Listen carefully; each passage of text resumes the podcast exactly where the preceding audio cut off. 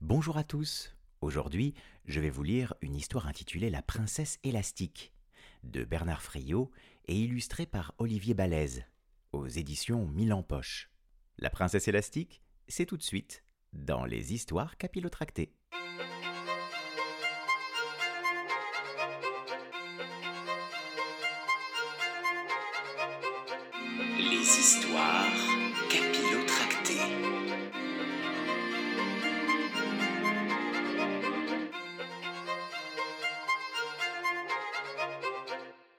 Chapitre 1 La princesse élastique était une jeune fille fort sympathique et très dynamique.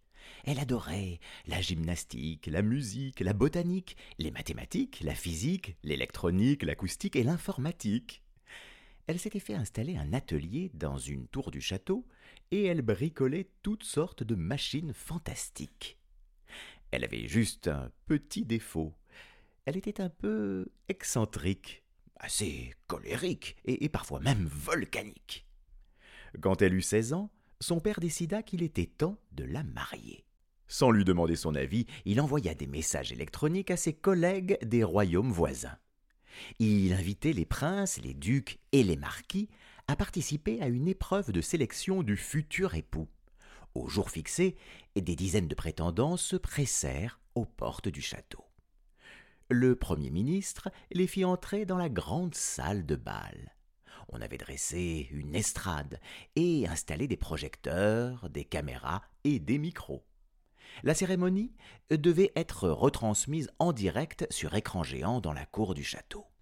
Les habitants du royaume, qui aimaient beaucoup Élastique, attendaient avec impatience le début des opérations. Quand tout fut prêt, le roi et la reine allèrent chercher leur fille. En entrant dans sa chambre, ils furent accueillis par les lamentations des servantes. Que se passe-t-il? demanda le roi. Une servante lui montra la princesse assise sur son lit. Tout d'abord le roi crut que ses lunettes lui jouaient un mauvais tour. Il les ôta, les nettoya et les replaça sur son nez. Non, il ne s'était pas trompé. Sa fille avait enfilé ses deux souliers, et pourtant elle avait un pied nu. Le roi compta. Un, deux, Trois. Pas de doute, sa fille avait trois pieds. Il balbutia. Mais. mais. mais. Effectivement, c'est étrange, dit la reine. Hier, quand nous sommes allés lui acheter des baskets, ma fille n'avait que deux pieds. C'est arrivé brusquement, expliqua Élastique. J'ai découvert ça en me réveillant. Ce n'est pas très esthétique, d'accord, mais c'est rudement pratique et après avoir emprunté une chaussure à la reine, elle improvisa un numéro de claquettes absolument étourdissant. Mais qu'est-ce qu'on va faire? se lamenta le roi. Avec tous les prétendants qui nous attendent en bas, qu'est-ce qu'on va faire? Je vais lui prêter une robe longue, dit la reine, et personne n'y verra rien. Ainsi fut fait. Les servantes habillèrent Élastique avec une magnifique robe garnie de dentelles. Quelques minutes plus tard, elle fit son entrée dans la grande salle de bal. Chapitre 2 On appela le premier prétendant un petit bonhomme aux yeux ronds, vêtu d'un pull trop court, couvert de taches de chocolat. Il s'avança, fit une révérence ridicule et tourna le dos à la princesse, comme l'exigeait la politesse dans le pays d'élastique. Puis il se présenta. Euh, je m'appelle euh, Alain Aurélien Damien Félicien Sébastien, prince de Chambertin. Je suis fabricant de shampoing, je prends un bain chaque matin, je cultive le jasmin et le romarin, je parle latin, alsacien et transsibérien. Le prince Alain, etc., n'alla pas plus loin. Un formidable coup de pied le souleva et le propulsa jusque dans l'étang du château il fallut faire appel aux hommes grenouilles pour le repêcher. La reine fit semblant de se moucher pour cacher son fou rire. Mais le roi était furieux. Rouge de colère, il hurla à sa fille. J'ai tout vu. C'est toi qui lui as donné un coup de pied. Je suis désolé, papounet, répondit Élastique en baissant les yeux. C'est mon troisième pied qui est parti tout seul quand ce crétin a débité son baratin. Dès le premier mensonge, j'ai senti mon pied s'agiter, ah, et, je n'ai pas pu le retenir. Oh, je te pardonne pour cette fois, grommela le roi. Mais que cela ne se reproduise plus, tu m'entends? Élastique haussa les épaules. Le roi reprit sa place et l'on fit avancer le deuxième prétendant. Chapitre 3 Le deuxième prétendant était grand, maigre et presque chauve. Il portait une veste en simili-cuir et ses pantalons étaient retenus aux chevilles par des pinces à vélo. Il fit une révérence très réussie, puis tourna poliment le dos à la princesse et se présenta. Euh, je m'appelle Abélard Edgar Gaspard, Léonard Zigomar, duc de Pomard. Euh, je suis propriétaire d'un grand bazar, je roule en jaguar, hmm? je fume des cigares, je possède plusieurs milliards. Je suis champion olympique de billard. Euh, le duc Abélard, etc., n'alla pas plus loin. Un formidable coup de pied le souleva de terre et le propulsa dans un lustre qui se mit à balancer dangereusement. Il fallut faire appel aux pompiers pour descendre le malheureux et le sortir sur un brancard. Le roi se leva pour flanquer une gifle à sa fille. Mais Élastique détala à toutes jambes. Trois exactement, hein, les jambes. Et le roi ne put la rattraper. Quand il fut calmé, Élastique expliqua. Je n'y peux rien, papounet. C'est mon pied. Il est parti tout seul dès que ce vantard a commencé ses bobards. C'est peut-être un, pied magique, intervint la reine. Un pied qui détecte les mensonges. Le roi marmonna. Hum, magique ou pas, arrange-toi pour qu'il reste tranquille. Il faut euh, qu'on trouve un mari avant ce soir. Élastique soupira. Le roi se rassit sur son trône. Le premier ministre annonça le troisième prétendant. Ah, le troisième prétendant atterrit sur un tas de fumier. Le quatrième dans un champ d'ortie. Ce fut euh, le dix-huitième qui parcourut la plus grande distance. Il atterrit sur une antenne de télévision à trois kilomètres du château. C'est lui aussi qui avait débité les plus gros mensonges. En moins de deux heures, tous les candidats au mariage furent expédiés dans la nature et la princesse se retrouva sans fiancé. Ah, le roi piqua une colère épouvantable. Mais comme c'était malgré tout un bon papa, il se calma et pardonna à sa fille. Dans six mois, grogna-t-il, je fais venir de nouveaux prétendants. Et cette fois-ci, tu n'y échapperas pas. Chapitre 4 Pendant ces six mois, la vie ne fut pas très agréable au château. Tout le monde se méfiait d'élastique, car dès qu'un imprudent avait le malheur de dire un mensonge, même un tout petit, paf un coup de pied, l'expédier sur un poteau électrique ou dans la mare au canard. Un soir, la reine demanda au roi euh, ce qu'il avait fait dans la journée. Le roi avait passé son temps à jouer aux cartes avec le Premier ministre. Il prit un air gêné. Eh bien, euh, voyons, oh, bah, je rangeais mon bureau, et puis euh, j'ai rédigé mon courrier, et ah, ah, j'ai fait ma déclaration d'impôt. Paf Un formidable coup de pied le souleva de terre et l'expédia au fond d'un puits. Ah, c'en était trop. Le roi fit enfermer Élastique dans son atelier d'électronique avec interdiction absolue d'en sortir. À vrai dire, cela ne la dérangeait guère. Elle pouvait à loisir inventer toutes sortes de machines très perfectionnées. Un jour, on frappa à la fenêtre de l'atelier. Un jeune homme, aux grands yeux noirs, étonné, lui faisait signe d'ouvrir. Élastique s'approcha et ouvrit la fenêtre. Salut, dit le jeune homme. Je m'appelle Lilo et je suis laveur de carreaux. Dites donc, c'est rudement sale chez vous. Effectivement, l'atelier n'était pas un modèle de propreté, mais Élastique s'y trouvait bien, et elle répondit fort sèchement Gardez vos réflexions pour vous, et dépêchez-vous de nettoyer mes carreaux. Demi-portion de fromage mou. Mademoiselle mal peignée, répondit Lilo.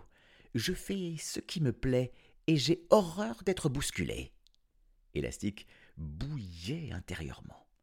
Ah si elle avait pu lui décocher un bon coup de pied et l'expédier à cent kilomètres d'ici, cet effronté, oh, ce, ce malpoli Mais il disait la vérité.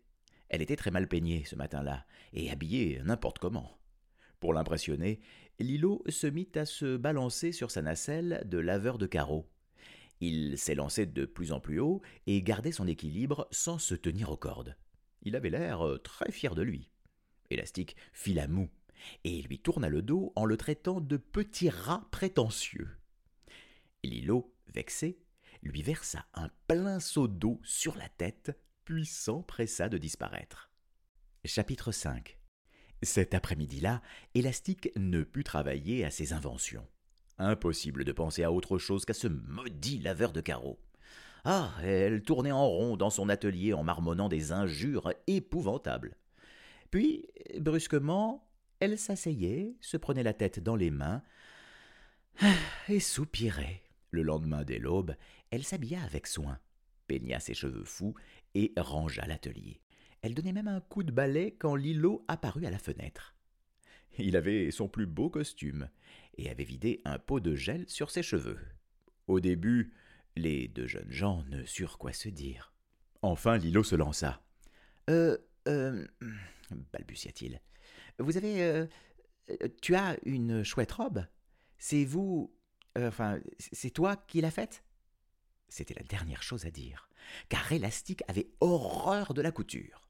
Espèce de vermisseau ridicule s'écria-t-elle, tremblante de colère. Tu t'imagines sans doute que les filles ne sont bonnes qu'à repriser des chaussettes. Lilo devint rouge comme une tomate. Pour se venger, il aspergea Élastique de produits pour laver les vitres. Élastique, folle de rage, s'empara d'un fer à souder, et Lilo comprit qu'il avait intérêt à disparaître dans les plus brefs délais. Le lendemain, cependant, il était là dès le petit matin. Élastique l'attendait. Deux minutes plus tard, ils s'insultaient et se bagarraient. Et il en fut ainsi tous les jours. Dès qu'ils se voyaient, une remarque désagréable leur échappait, et la dispute commençait. Pourtant, dès qu'ils se quittaient, l'un et l'autre ne pensaient plus qu'à leur retrouvailles.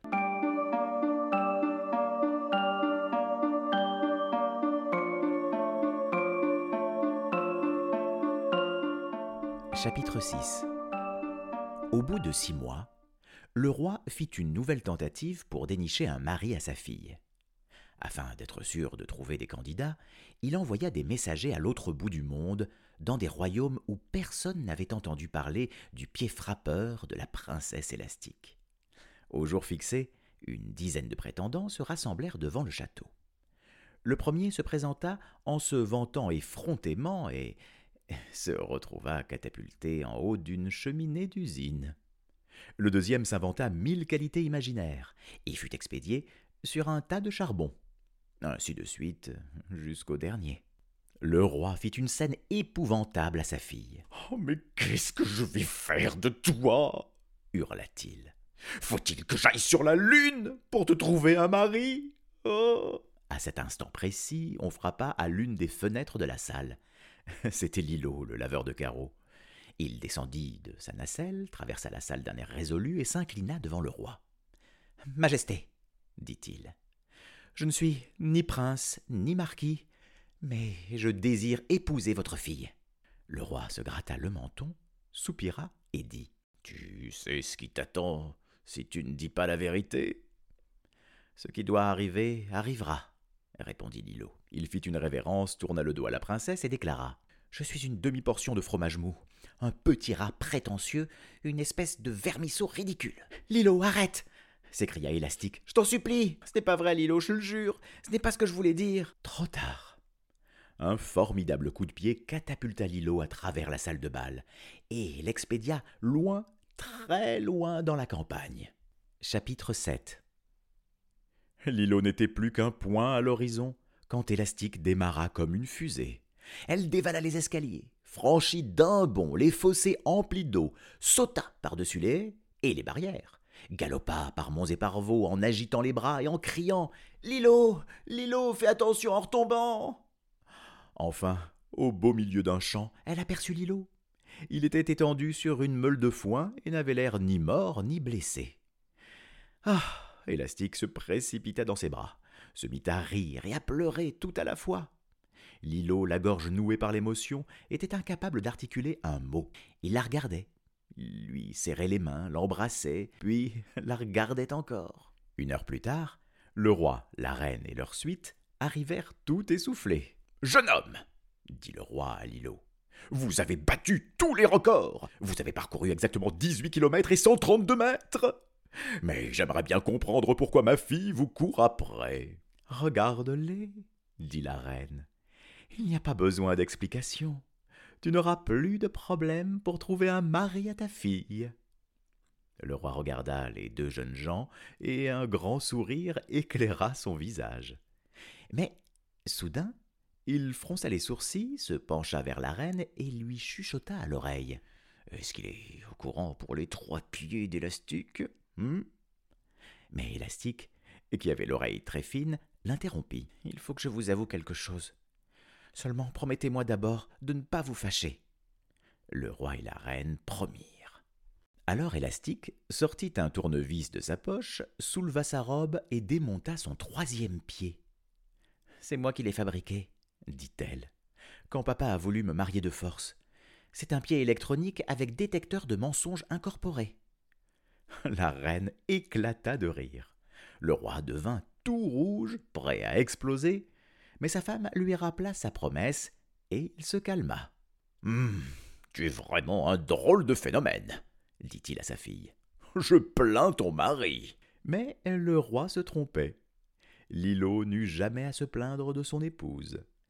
Élastique continua de se passionner pour l'électronique et inventa toutes sortes de machines très utiles.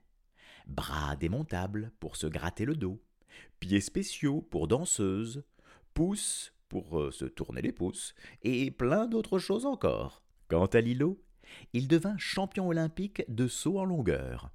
Entre deux entraînements, il s'occupait de leur petite famille, six filles et cinq garçons. Autrement dit, ils eurent beaucoup d'enfants, et furent heureux très longtemps. C'est bien ainsi, n'est-ce pas, que se terminent les contes de fées hmm?